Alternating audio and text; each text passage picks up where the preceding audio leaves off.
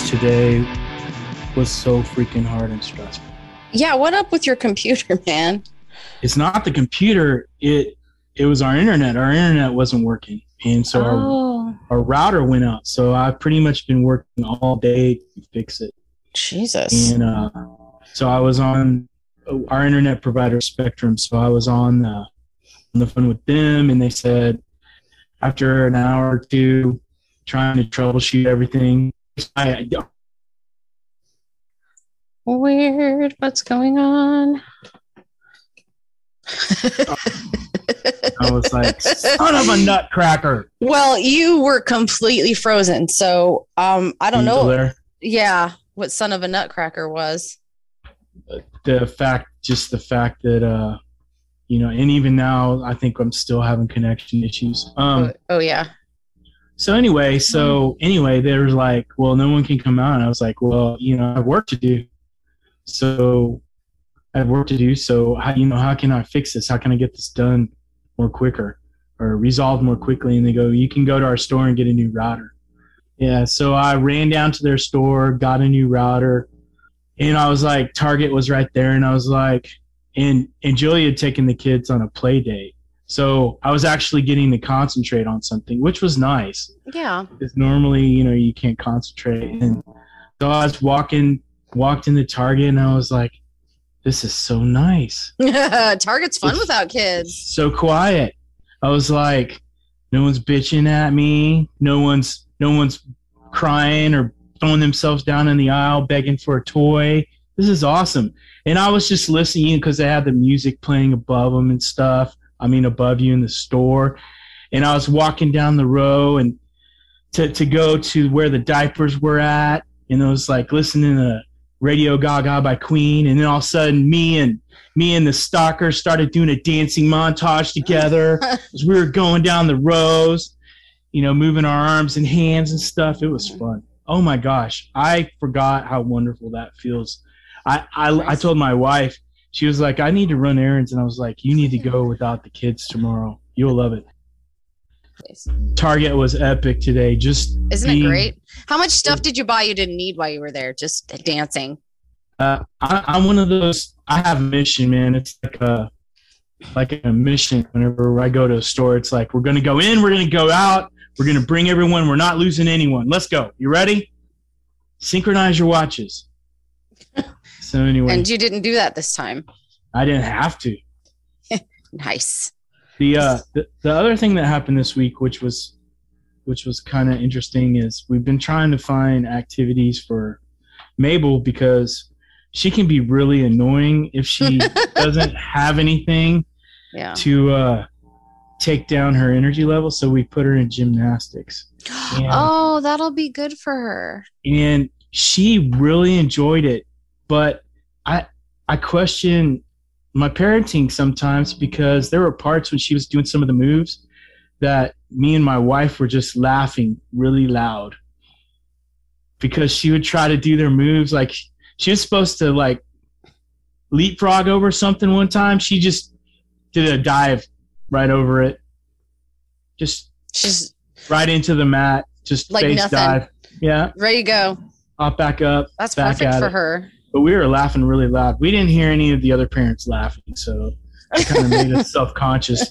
You're like, wait, should we be laughing? Have we done something? Should we get this on video? we could go viral. So, So getting more sleep Uh, kind of. no, or getting used to no sleep? No, I'm never gonna get used to that. I didn't have coffee the last two days, so I was suffering. I have coffee now because I Okay. did a had to do a run, so no lives would be injured during the making of this podcast. I appreciate that. Because if you yelled at me today, that'd be it. I'm sorry I don't have much to talk Have about. I haven't stopped uh, since the last time we spoke. And Mhm. of course, I had my birthday. That was a that was I stayed home because of ice apocalypse. So I So still then you had beverage apocalypse. yeah, I drank. I drank and Well, that's good. You're, you're able to drink, keep your fluids up. yeah, that's what it is. Mm-hmm. It's not mental illness. it's not addiction, damn it. I don't have a problem. Top me off. I saw this fucking TikTok that was like uh people with ADHD and anxiety have like uh guilty boxes. And I was like, what is this? Are, or shame boxes? And like they were opening junk drawers and then they'd have junk boxes and it was like all these crafts and shit that they hadn't finished, but they started. And I was like, oh my God, that's my whole house. Five, four, three, two, one. Trashy Annie will be on as soon as the internet starts working the way it's supposed to. Or maybe not. Oh, this is so Nope. intense. Ah, there we go. Trashy Annie, what's up? Thank you so much for joining us this evening. We are so excited to have you. I am excited to be here. It's going to be fun. So I started following you, and probably I noticed you jumping into my s- stream probably about a year and a half to two years ago, um, on Instagram primarily. So when did you like really start pushing your music thing? It's really only been about that long. I I released my first tune in November of 2020. So prior to that, I wasn't. I I just started my Instagram account around that that time as well because I didn't know anything about social media at all. I was like, I never figured all of this out. And so uh, 2020 was the first tune, and then that was when when I dove into the music world. Why why'd you wait until 2020? that was that was when I started playing. That was the first. I mean, I I had did I've I played trumpet in college, but then I took however many 15 years, 20 years out of music and got back into it uh, just before that. So that was the first tune I had written and was ready to put out into the world. So that's that's where we ended up in 2020. So not to date you or anything, but I saw Yeah. that you started playing guitar when you were 41. Yeah, 42. Yeah, I bought my first guitar. I'm 45 now. So I bought my first guitar when I was 42, sometime mid that year, and uh, started playing. And then whatever the timeline is on that, ended up putting out that tune a year and a half later, maybe. So you go from trumpet, 15 year break, to singer, songwriter, guitarist extraordinaire. Is that kind of the arc? I don't know about the extraordinaire part, but yeah, with that, the general, those are the bullet points. Yes. What what made you decide to be a mus- musician at oh god that would be 43 so I was a like I say, I was a trumpet player in college, and I was I thought music was going to be my life. I was in a ton of bands. I the way this whole story started was I was a kid growing up on food stamps and welfare and super poor. yeah Decided to teach myself how to play the trumpet to put myself through college, and so that's how I ended up getting into music early on. And then got close to the end of college, and like, what the hell am I going to do with a, a trumpet degree, right? So Right. There's not a big call for that. right. I can Right. think of a few wanna play in things though. yeah, you yeah. So so I didn't want to teach and I didn't want to play in an orchestra, which were kind of the, the two avenues for a trumpet player. And Mhm. and so I uh I made a pivot and I was playing actually at that time in some ska bands and things too, which was a whole lot of fun. Anyway, a lot of things happened around that time in my life and I decided to get out of music for a period of time. Um, and then just never went back to it and uh, went off into the world and ended up starting a company and getting into the business world and doing something entirely unrelated to music.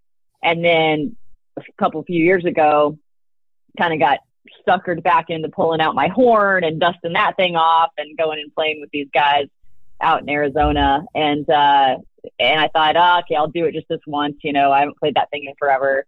And uh, and then I just remembered how much I loved it, and so I got back into music and went home, bought a drum kit because that's what I'd really always wanted to play with drums. And so I bought a drum kit, started teaching myself drums, and then bought a guitar and started the guitar thing, and then got back, you know, kind of started this whole cycle into music and learning how to play and write and sing and do all these other things.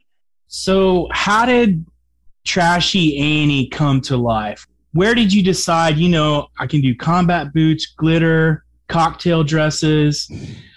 Where did that come from, that whole thing? I think I have an idea, but I'm, I want you to tell everyone else where Trashy Annie came from, the uh, extraordinaire, the uh, great singer songwriter.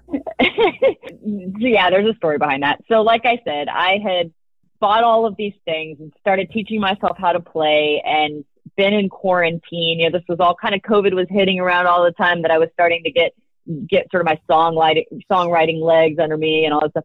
And uh, and so I had right before COVID hit, I had gone and start, started to take lessons at a place called Eastside Music School about production. And I wanted to learn about mixing. I didn't know anything. I didn't know what an XLR cable was. I didn't know anything about anything.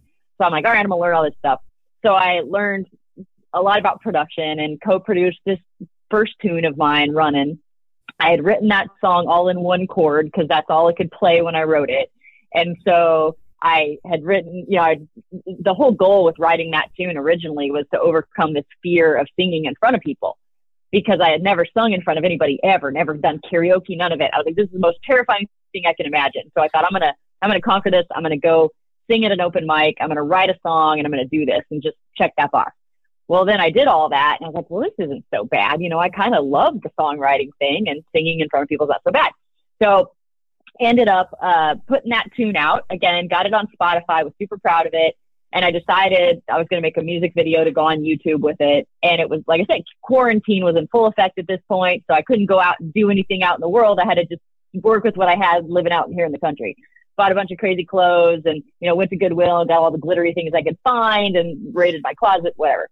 So made this this music video myself and edited it and did all the stuff and put it on YouTube and I was super proud of it. And then, you know, social media comes rearing in and this horrible woman gets on there and writes, you know, are those clothes a little young for you? And I was like, ah, and I had put this song out under Annie Davis.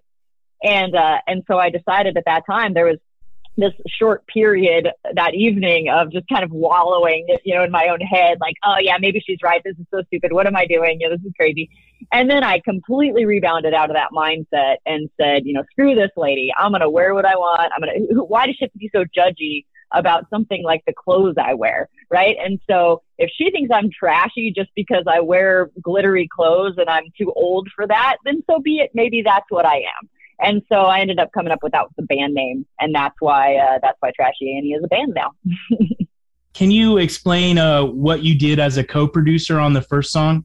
Well, a lot of that was a learning process, and so there's a great team over there at Eastside Music, and and we sat down. There's a guy named Austin Sisler that was kind of my main sidekick on that tune, and we sat down and and did the whole thing together. So basically, I wrote the song. I did it with my one chord. I wrote the melody, whatever. Came into the studio, and then he would teach me about okay, this is how we track all of these parts. And then I took all of that stuff home, took the demo home, fiddled with it, put all kinds of fun plugins and electronic stuff on top of it, and reworked some of the the pieces and the melody and everything. I work inside of Logic at home, Logic Pro. So I took um so I took all that back to the studio and then he and I would sit with it and add some sound effects here and there and just do the whole production thing. Um, and then he mixed it and I was really proud of it. I was happy with how it came out. You know, I listened to it and I can tell it's my first song. I can tell, you know, there's a lot that, that probably could be done better if I were to do it over again. But I really I like how it turned out. So I think it it was a really cool process to go through too because it helps me expand my understanding of my own writing and how important it is for me to have a, an impact on the way the song turns out. So, Annie, what I really like about what I'm hearing from you is you didn't just decide, oh, I want to take my music knowledge and learn all these cool things. You also dipped into editing, producing, making a video.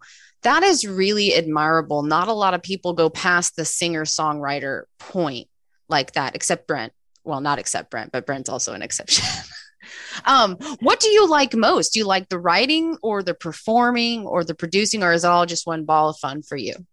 I think a lot of it is one ball of fun, actually. I think that uh, because I spent so much time in the business world before coming back to music, it completely reframed the way that I look at music versus where I was when I was 20, you know, and, and looking at music very kind of um, I don't know.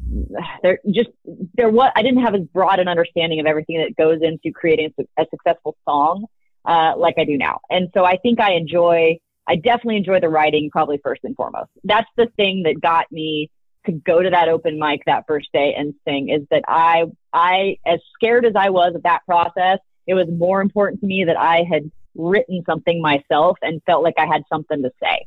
And so I thought, you know, if I've got something to say, I got to figure out how to say it. And that means I got to learn how to sing. And so I'm still a work in progress on that for sure. But it's been an important part of that journey is learning how to shape my songs so that they have the emotion behind them that they need to have to convey the feeling or the message I want. And I think that if you sort of hand off your tunes to someone else to fully produce them and aren't involving yourself in that process, you can lose some of what that is. Uh, at least from my perspective. And so that's why I think I like the production side too, is I, I want to be there through the process of the song to make sure it comes out on the other end with the emotion that I want from it. With what you hear in your head, like that's your song. Yep. Yep. yep. Walk me through what your songwriting process is like. Do you start with like a lyric or is it a melody? How, how does a lot of times it's it it changes. A lot of times they come together though. I do spend a lot of time driving. I have a lot of time on the road. Uh, so I write a lot of songs on the road because it's kind of a di- distraction free environment. And so a lot of times the lyric and the chorus tend to kind of come together and then I'll build around that seed. But the other way that I write is I'm just, I can be a forced extrovert. I can do the whole song and dance, get out, talk to people, do the whole thing but it exhausts me. I come home and I fall Same. flat at the end of the day. So yes. so tired up, right? So I think because truly in my real self I'm an introvert, I'm a big observer of the world. And so the the reason that I love writing so much is because I've ever since I was a kid, I, I always wrote poetry as a kid. And so I think I just look, I, I would rather sit in the corner at a party and watch people than go interact with anybody, you know? And people want to come over and talk to me because they think that I'm lonely, but I'm really not. I just like watching what's going on. So I think that that's why the writing um, is so so fun for me. Is it's just an you know it's an observation of the world around me, and so I think that's what that's how the writing process started for me was just thinking, oh, I've got something to say about this person or this scenario or this thing in my head or whatever do you have any co-writers you work with? That's a good question. I really don't right now. I I'm not I'm not um, against collaborative process at all. I just I like I say I the the writing process to me is such an important piece of what music is right now that I kind of love it. And I, it's not that I'm not into the idea of getting together with people and writing together. I think that that's something that is definitely in my near future. But up until this point, I just had so many things in my head I kind of wanted to get out. And I just felt like I could, I could kind of do it. And so now once I get to the point of having a general melody and the lyrics in mind and all of that stuff, then whoever we bring in on the production side certainly you know, I'm, I'm open to all the ideas of how those things should go. Um, but, but, yeah, so far I've just been kind of a kind of solo on the on the writing situation. The, the reason I'm asking is because you're a good storyteller. Like, yeah, the words you use and how you approach the song is really good. And so let's just go ahead and talk about "Love You, Love You" back. Can you kind of explain how that song was written and what it was about?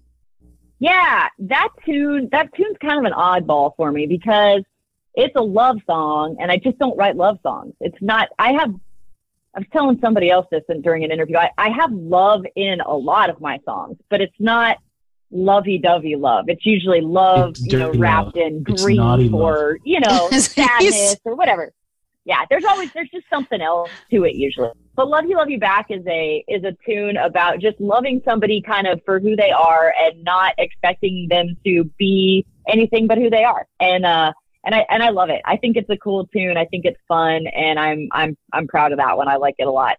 And so I uh, but yeah, that's it's a love song and it's like I say it's kind of a purple unicorn in the rest of my writing because a lot of my writing's kind of dark and gritty and that one's just a happy love song. When when I first heard that it reminded me of a Poison song. It had the beat kind of like "Cry Tough" by Poison. And I was like, mm. this sounds very familiar, because it like took me back. I was like, whoa, what am I listening? What do I have the right one on? And then he got into it, and you have a great voice. It's kind of yes. a Deana Carter style vocal. You don't do the Whitney Houston stuff, but you have like a good storyteller voice. It's really rich. The harmonics at the end of the first chorus and then the band jumps in. That's really cool on that song. Is that stuff that happens in the studio, or is that stuff you're like, oh, and I want to I want to rest here and then blow in the whole band and see what happens, or do you do that? Not in the studio so much. That tune in particular and that stuff, that was stuff that I had gone in, I think really early on, I'd gone in uh, to Eastside Music to just jam a little bit with Austin, who also plays guitar, and the drummer, uh, Sam, that used to be around there. So we would get in there and we would just kind of, I would say, hey, here's the tune, let's play it. And because I can't play lead guitar and obviously can't play drums at the same time, do all this stuff. So we would just jam kind of like a band, even though they weren't, they weren't my band. They were just kind of people that I was like, I'll, I'll pay to come in and, and have a session and we'll just jam a little bit and see what comes out of it. So a lot of good stuff came out of those kinds of sessions. And then I would go home and make all the notes of, okay, I like this, I didn't like this, whatever, and kind of put it all together and then come back and say, okay, let's try it. And then it was, it would come out much more scripted, like you're what you're talking about. And I'd say, okay, I want those harmonics here and I want the big, uh, the, um, that tune. So we recorded it. I took it up to Nashville and, uh, recorded it with some amazing musicians up there. I mean, the guys from the Wallflowers play on it Oh, and, nice. uh, there's just, yeah, the, like Faith Hill's drummer, I think plays on that one. Anyway, there's just a, a big group of really, really good Nashville musicians that play on this, these next couple of tunes that are going to be released. But I had to, you know, it was my job to make sure that as great as they are as musicians, that the feel was right. And we had to go through that tune a couple of times to really get. I had to, I came home and actually recorded my own percussion and tambo and all that stuff because it just wasn't where I wanted it to be. So, like I say, I'm really for better or worse, really involved in the process. I'm sure a lot of people don't like that, but I, I know what I want for the tune. And I think as a result, it came out with the feel that I wanted for it. I think that makes you a really good songwriter because not a lot of people will stick through it. They're like, this is what I want. And then somebody else will take it, like you said earlier, and then they kind of change it. It's like, well, it's good. So I'm good with it. But it wasn't what they wanted. Like sometimes having that control is really important. On the flip side of that, though, I didn't send you guys Nuclear Meltdown, but Nuclear Meltdown was my second release after Running, after that one chord tune. And that tune, on the flip side, and kind of an example of how things can really go in a great direction if I do give up the reins a little bit. That tune was really kind of half baked when I took it to the studio that I used, which was a couple of couple of um, great musicians out in Arizona. And so I took it in. I was like, here's the bones. I don't really know where this tune needs to go, but I know I like the lyrics and I know I like the feel and this is what I want. And then they got, we all got together and just kind of jammed it out and it turned into what it, what it ended up being. And they had a lot of collaborative process on the musical side of that tune. And I think it came out so great because of that. So I think I kind of know which songs of mine I'm really going to stick to. This is what I want. And which ones I come in kind of half baked and say, Hey, let's, you know, let's see what you guys think on the melody.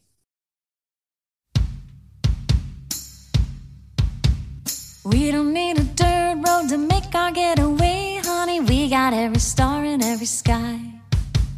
We don't need a lantern to light our runaway, honey. We got every little firefly. We don't need a path to the top of every hill or a trail that we know we'll cut through. Don't need nothing but your hand hold, cause I just wanna get lost with you. So you bring the rock, I'll make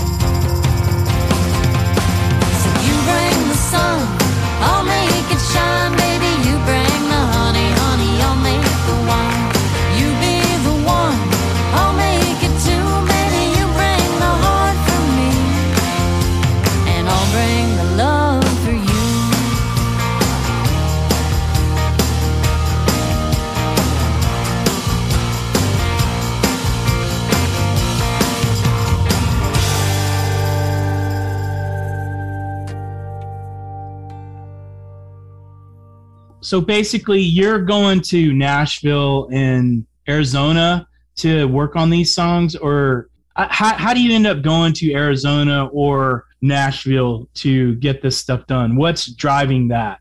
starting all of this process, especially during COVID, it was really hard to find studios to to even answer my messages, you know. And I knew I needed a good studio. I knew I needed some good musicians to play. Some it, this was well before I found any of my bandmates, and so I was trying to find session musicians that were good. And so I was working with these guys in Arizona just through some connections out that way. And uh, the way that the, like I say, that was my second tune, and then that studio kind of fell apart, and so I couldn't continue to do more music with them.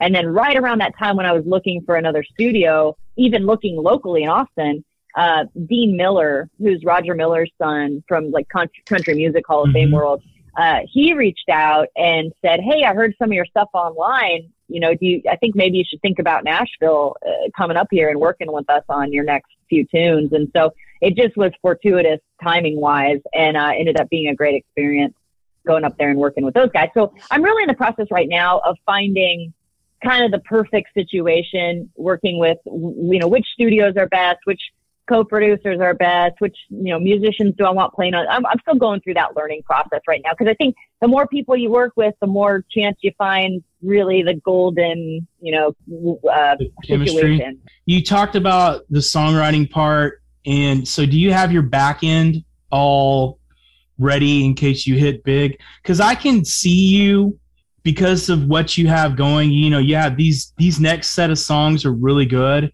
Not that your other ones weren't good, but you've upped your ante as far. Ha ha ha. Pun intended. um, but but you've really increased your production value and stuff like that. So do you have the back end of your music taken care of? So I didn't know anything about any of that stuff, right? I was like, I don't, I don't know what it is. I, I've just barely learned how to play guitar, and so I have all these questions about all of these things that you're talking about. However, like I said, being a business person, it's definitely all of these are things that at least are on my radar now because I started thinking about this too. I was like, hey, what if we, what if we do hit? You know, then then what? And so we were actually playing a show uh, last summer, I think, and there was a guy there uh, named AG, and he he said, you know, I think you guys got something. I want to talk to you. And so we ended up continuing the conversation. And so he ended up signing us just, or signing me, I guess, just recently to a uh, to a publishing and distribution deal and merch deal, that kind of thing. He wanted to do a full full record deal, but I I'm still of the mindset that I want to maintain control of my music and my masters and all of that until I'm really a little further down this road um, and can kind of understand where it's going and you know whether what the opportunities are going to be. But I do, but I did know to your point that I needed help understanding the publishing side and the distribution side and the merch side, all those things he's great at. So now I do have somebody handling that, which I think is is very cool, and that has just been a very recent thing. So I'm excited about it. So so is he like a record company or exactly what is he? Yeah, they- they've got a their 1836 is a, a record label, small record label in Austin. They were bigger in the hip hop world, and then I think I don't know his whole backstory, but I think he took some time kind of away from it all, and then got back into and is rebuilding his artist roster and kind of is uh, getting back into that all that stuff again. So, like I say, his his genre is really more in the hip hop world, but he heard us play and he's like, "You guys, we need, we should probably talk." So, it's He knew is a good. He knew a good thing when he heard it. That crosses I all dig that. I genres. think that's Absolutely. Let's talk about another song. Let's talk about Juliet. I really, really like that song. Tell me about how that came to be. That's a naughty song. Very naughty. Love it. It's so good though, right? It's so love that. I fucking love good. it. I don't even have any- I don't even have any. I don't even need to pick it apart or talk about it. It's just good. Like Thanks. I uh I wrote that song in like two hours. It was one of those that just kind of came out, and I don't even know why. I just uh, I started putting it together, and I can't even tell you where the idea came from. It was just one of those things that kind of sparked a. I think I saw somebody somewhere, like I say, shopping at the Walmart or something that made me think, okay, we got a scrappy girl here who's making it work no matter what, you know, and she's gonna do what she's got to do to pay the bills and get shit done in her life. And uh, it just That's why I felt it. about a song. Yeah, So- That's yeah, why I felt that's- it. I was like, yes, yeah. yes. So yes. my I get it. favorite my favorite line is I ain't playing hard to get. Just pay what what is it? I ain't playing hard to get. What's the second part? just just paint my window and pay my debt, and I'll Yeah, that's Yes. good. And then the other one is hold me down and make me sweat. That is just dirty. Mm, love it. I, I wish I You know, would have wrote that. It's so fucking good. Thank you. It's really funny because we'll play that in all these places, right? And there's all these kids dancing around like it's the Teletubbies. You know, they love it, and they, it's all these songs about hookers and blow, and they have no idea. But I, uh, I think that's what what I like about that tune myself is that it feels like this kind of happy, just you know, fun song, and then you listen to the words, you're like, holy shit, like this, Yeah. this got some, some Yeah. to the words. Yeah. So, Yeah, I loved it that you worked in blow. On the Yeah. ver- first verse and the second verse, I was like, "Oh my gosh!" I think it's funny that my band gives me such shit because I talk about a pound of blow. They're like, "That's a whole lot of blow." I'm like, "Well, I, I know, but it still sounds good right there." Yeah, It rhymed. Leave me alone. yeah, it works great. I worked fine. It. It's fine.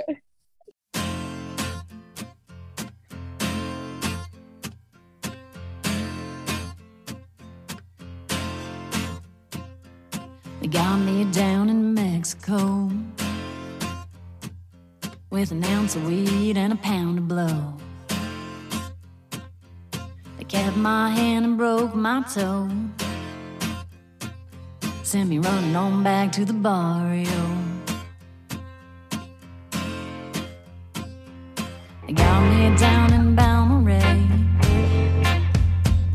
with a see-through dress and a bill to pay. They slapped my wrist and sent me home. Said high heel shoe ain't made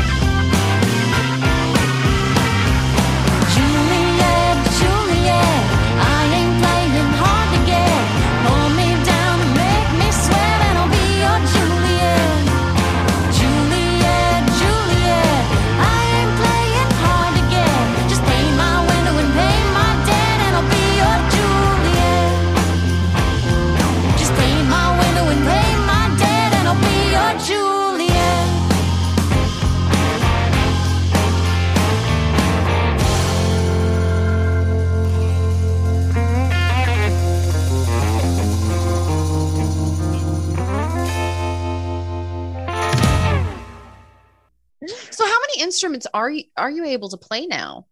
Drums, Well, guitar, I mean- trumpet. play well or just that you know i mean i i'm kind of a, a, a jack of all trades master of none but I, what i think is important is understanding a, a cursory uh, you, you need to understand i think at a cursory level instruments that you're trying to guide in a band so if i want to ma- if it were a a band where everybody came in and we all just wrote our own parts and everybody just kind of collaborated on the songwriting piece and that was the way that everything always went that'd be one thing but again, I have these ideas for these tunes where I, sometimes it's like that. Sometimes I want that.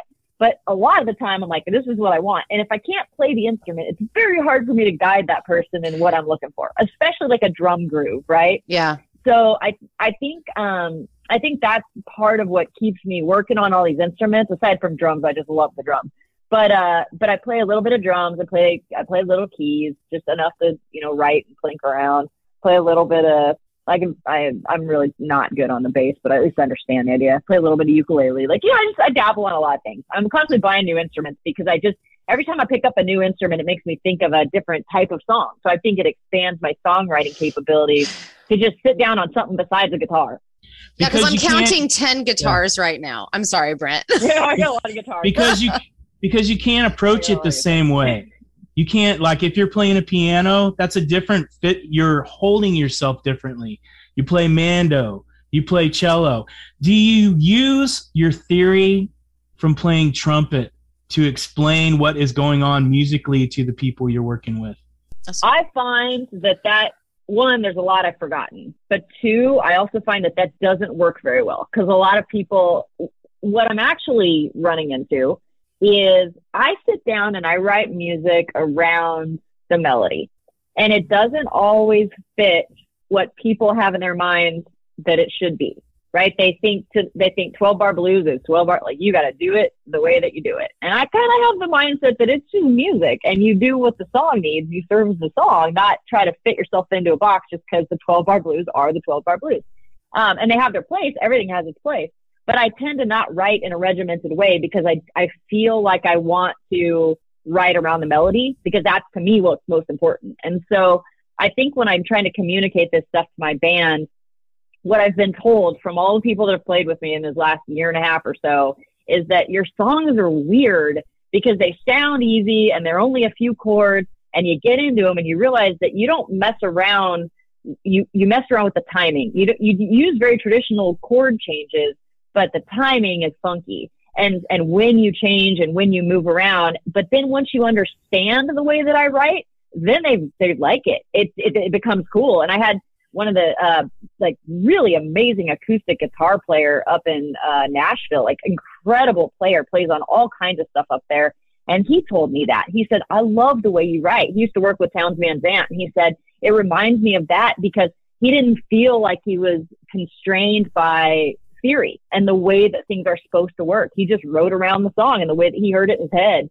And I think for better or worse, you know, some people don't don't dig it. And I've certainly had people join in the band and be like, eh, you know, they need a little bit more regimented changes that are a little more traditional. Um, but I like it, and I think it's okay to kind of have my own thing going. So that's where we are with that. I can relate to that. I have a lot of problems with drummers. Drummers drive me crazy because I'll Don't be like, all? no, it's this. and drummers are just like they, they need it to be a certain way but then they're the flakiest people on the planet they are. Every single one i've ever met. Oh i how does the drum part go? I don't know. Work it out. Because then when you start telling them they go well no that's not how it's supposed to go. And i'm like why are we even talking about this then if you already know it? You know? Drummers drive me drum crazy. Piece is, it's so important, you know, It's- because it makes or breaks a tune. If they don't have the right groove, it is, or if it's too fast or too slow by even a, a notch, you know, it can really, really changed the feel. In fact, we did a couple of tunes up in Nashville where I just ended up having to kind of scrap them and come back and we're going to have to redo them because, and I'll do them with a different crew because I just don't think it was quite the right, you know, to the, the discussion earlier, you got to find the right people for the tunes. Um, but uh, but it, the the tempo was just a little too slow, and it turned a song that was supposed to have kind of this driving, you know, constant sort of thumping feel into this kind of slow, groovy thing. Um, if it were a drug, it's supposed to be maybe meth, and it turned into opium, you know, and that's a very different feel for a song. Yeah. so anyway, that's just kind of um, that's and that has so much to do with what the drummer's doing. You know, I think Yes. the, what the drummer was doing, kind of everybody else worked around that, and it turned out cool, but it didn't turn out the way that I wanted the song to feel, and that really had a lot to do with the drums. So yeah, I think that uh, really having a good connection with your drummer and under, you know, being able to work together is such an important piece of it. Like I didn't really start doing music again till I was 41. Like that was when I was saying, you know, I had lost everything and so then I was kind of like, okay, well, I'm going to play and I'm going to play every day and I'm going to do do my music thing. And so I started doing that because I was finally free to do it and and it's what I always wanted to do. And I still maintained uh, you know, my day job because I needed to pay, you know, take care of the kids and take care of a place to live and be Bills able to real. be able to buy new guitars and stuff like that. So what I know we're going back to the beginning, but what pushed you to what from the business and you just going over there, you said I went and played with these guys in Arizona and then I just decided I liked it again and wanted to play. Was there any like pivot point outside of playing with those guys that made you come back to it? Like an aha moment. Yeah. Nah, man, it was the, well, the so the the guys that I went and played with, there was a uh, there's a band out of Arizona called Roger Clyne and the Peacemakers. They're an Americana band. I love they- them. you- Oh. Yeah, right. So The amazing. refreshments. So the refreshments, yeah, exactly. So their drummer, so I'm buddies with him, and he Damn has. I can't hear what you're saying. It just froze up. Oh my gosh, You're you gonna have, have to to wait. That's his favorite band. You're gonna You have, to repeat wait. it all. That's his You're gonna favorite band in the fucking- whole world. You have to repeat it all. I'm sorry. Okay. And It's right okay, now we'll my go back. computer. Okay, go ahead. Okay. Damn it. Okay, go ahead. So here, you good? Go. Hurry. okay. Okay. so so uh the uh so the the drummer has a side band called the Strolling Bones or did like pre COVID. I don't know it's probably not around really anymore. Yeah, yep, yep, PH. So he uh so he and the guys from the Black Moods and from Dead Hot Workshop and this whole little crew of people that all kind of pal around together uh had this band and and they were like, Oh, come out and play your trumpet for with this Rolling Bones band. I'm like, uh you know, but I was like, well, these guys are like famous, so I'm gonna, I'll do I'm it. know? going. Yeah, right. And- Yeah, I, and, and that's what I thought. You know, if nothing else, it'll be a good story if I if I make an ass of myself. Well, I went out there and uh, went to the rehearsal, and the trumpet players that are from a band called the Johns out of Tucson, they were uh, they were there to play with the Peacemakers, and they they're like, oh, you're not you're not so bad. We should teach you the the songs for the Peacemakers. I was like, well, okay, you know, again, like, got to be a good story. So I find myself after not playing for like 15 years on a stage in Mexico for Circus Mexicus, playing for, you know, thousands of people with RCPM. And that was, so when you asked what the moment was, that was the moment. I was like, I really miss music a lot. And it wasn't about being in front of a giant crowd or, I was super nervous. I was so nervous my hands were shaking, you know? Oh, Did for you sure. pee It was yourself a more little bit? about- Did you pee yourself be- a little it- bit? Yeah, I mean, don't we always, you know, when exciting things happen? For sure. A little bit of pee never hurt anybody. Little- So yeah, it's so yeah, it was a um, but it was a very cool experience. And then I got to play some more shows with them over over the next couple years or whatever, and I had a great time doing it. But what I loved about that experience with those guys was that it was the energy of a band working together that just they don't they've been playing together 30 years. They don't even have to look at each other. They just know what's going on. And then when somebody does something there's a there's a nonverbal cue and everybody adapts. And i i thought that was such a cool thing that i missed from being in bands back in the day. Was just that kind of that working together as a team to make something really cool happen and you get this crowd that's all excited about it and and i think that uh, that energy is something that has just been lacking in the rest of my work life for a long time. And so that was the pivoting moment. It's like I miss music. I was I was meant to be in the music world and I I wish, you know, there's a lot of me that's like, I wish I would have stuck with it back then and but I, it was it was a different world. You know, Trump playing is a very different world than being in a rock band, Apparently you know? So not, I'm glad to have Apparently not, because you're playing with a rock band, and not just any rock band. Roger Yeah. Clyne, you lucky I son a buck. I know. Yeah, yeah, yeah, yeah. So PH is the one who plays on Nuclear Meltdown. So that's he was one of the guys out in Arizona when I was like, I'm going to go out there and work on some music. So he and some guys that he works with out there were the ones who helped me on Nuclear Meltdown. So yeah, so it's a cool small world web of connections with everybody. Um, but uh, but yeah, I think it got me back into music, and I just dove right on in head first because I love it. And I lo- found out I didn't know I loved songwriting, but I sure am glad I found it. Doesn't matter, you know, how old I am or whatever. I I'm just glad I'm here now. I am so are- jealous. you are I am giving me a so lot jealous. Cool. so jealous. Golly, that's so awesome. That that I mean, if you're gonna have a pivotal moment in your life, That's a good one. let's just make that one be it. You know, outside of Jesus turning water into wine, I think for me that would be it. You know, Yeah. I'm sure I will Yeah. play a show with those guys at some point. I'll make sure that you get to come. Oh, my Oh. gosh, she Needs to would lose happen, his mind. right? Yeah, I will I'm have to wear I'm depend that will happen. undergarments, man. He said, I will have to- no, I can't. I would be going from the So front and the back, man. It Oh. would just. Sorry, that's disgusting. That but was a visual. Thanks so much for that. We all You're welcome. it. Super duper. You're Um, welcome. So let's talk about the final song, uh, "Knock Knock." Oh yeah, No, knock, that's knock. a. I know that's Totally. a that's a newer one.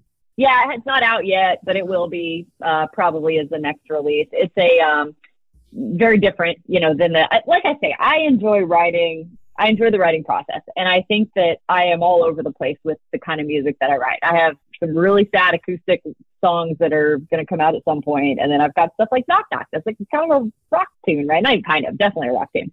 Um, but uh, that tune is about all the head garbage you know you just as as creatives we all get this like we are up in the middle of the night thinking about all the things you shouldn't be thinking about and the head is spinning all the time and you know my best songs i write it like i say either on the road or at two o'clock in the morning just when i should be sleeping so um that tune is is kind of about that about all the stuff that just keeps telling you you shouldn't do this or you shouldn't do that or you know all the things that are wrong with you and you just got to kind of push it back and fight it and keep the door closed and not let them in so that's what that tune's about. So I like it. I like the I like the groove to it. I think it's like I say, it's completely different um, than the other That- two. So That's probably my favorite song. Uh, thanks. a- after there's one other one that's my favorite, but I'll talk about that one later. Um, but that one is cool because that could be I could just see that you know you're opening for Roger Clyne and the Peacemakers, and that's the song you want to come out with. That is because Yeah. just it just grooves and it grabs you, and it just makes you want to go kick some ass. You know, a uh, Yeah. party ass. You Yeah. know what I'm saying? And it grabs you. My favorite lyric is "I saw the monster through the hole in my head." That's my favorite lyric too, actually. And and you know that you mentioned that that is that will be the once I press a full album of tunes, that'll be the first tune on the album, and that is the song that we open with almost every time because it's such a good opener. We just make a big old amount of racket and then drop into that beat, and it's it's a really fun opener. it's it's it's a great opening song. As soon as I heard it, I was be like, I was like, oh man, I need to write a song like this because this just demands your attention as soon as you start hearing it because it just it steps up and smacks you in the face and says, let's have a good time. Yeah, I think it. I think so too. And I think what's cool. So they they I got a message not too long ago about a radio station up in Boston playing Nuclear Meltdown on their on their station, and it was a New Year's Eve show. And so I tuned in. I was listening to the show, and it was all hard rock. It was like hard rock, hard rock, hard rock, and then Nuclear Meltdown is in there. I'm like, that's really cool. We're on a hard rock station because you know Juliet is going to be on who knows what, you know, country music, whatever it's going to be. It, Yeah. Americana, right? Exactly. So I can see a place for knock knock in kind of that hard rock world too. And I think that that's something that I sort of aspire to is being able to cross genres and not and not have it be a bad thing. You know, Yeah. being able to say we've got some stuff in the in the acoustic singer songwriter world and in the hard rock world because Yeah. that's not a thing that a lot of people do.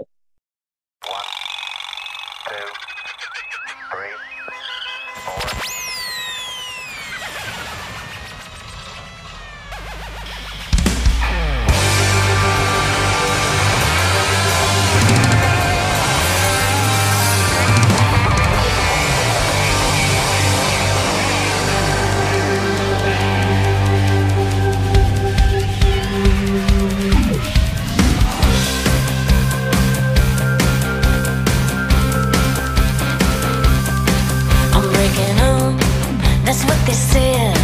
I saw a monster crawling underneath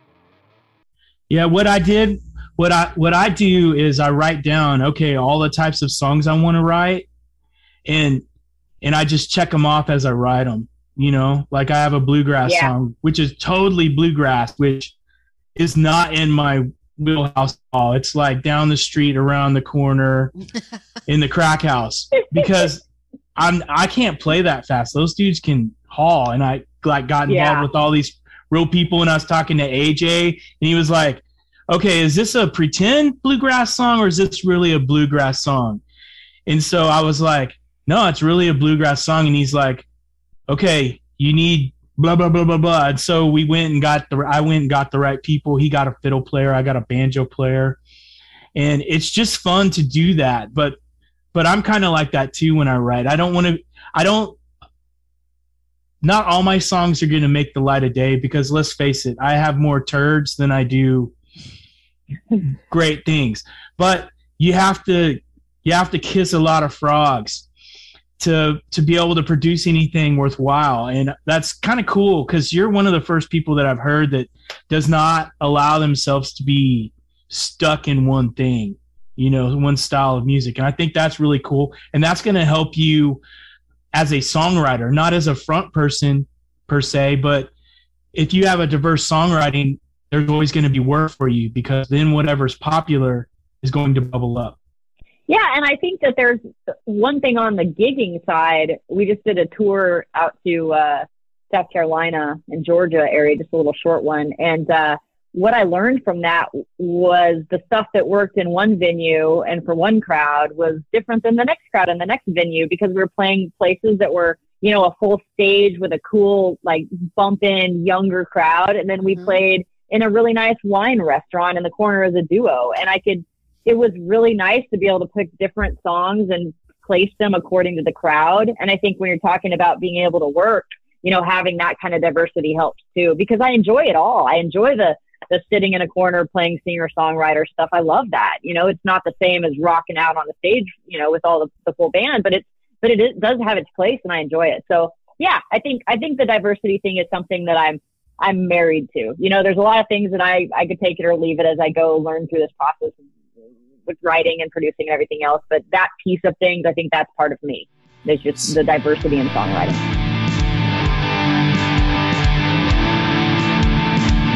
All right. Well, we'd like to thank Trashiani for joining us today on the Sound Pollution Podcast. It was wonderful having you with us. Uh, folks, please don't forget to like, follow, subscribe, download, and share. The more shares and downloads, the better that we are going to do, and the more we are going to be able to do fun things with you. Yes, and uh, if you want to post a comment or you know interact with us at all, we greatly appreciate that. We do interact back, so.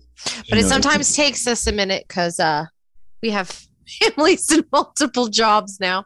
but sometimes it doesn't. So don't be afraid if it's immediate. And Don't be yeah, terrified. and I think and I think that's it. Again, thank you, Annie, for being on the show. We enjoyed having you. We hope you, you come back. Get out there and make some noise. Make some noise.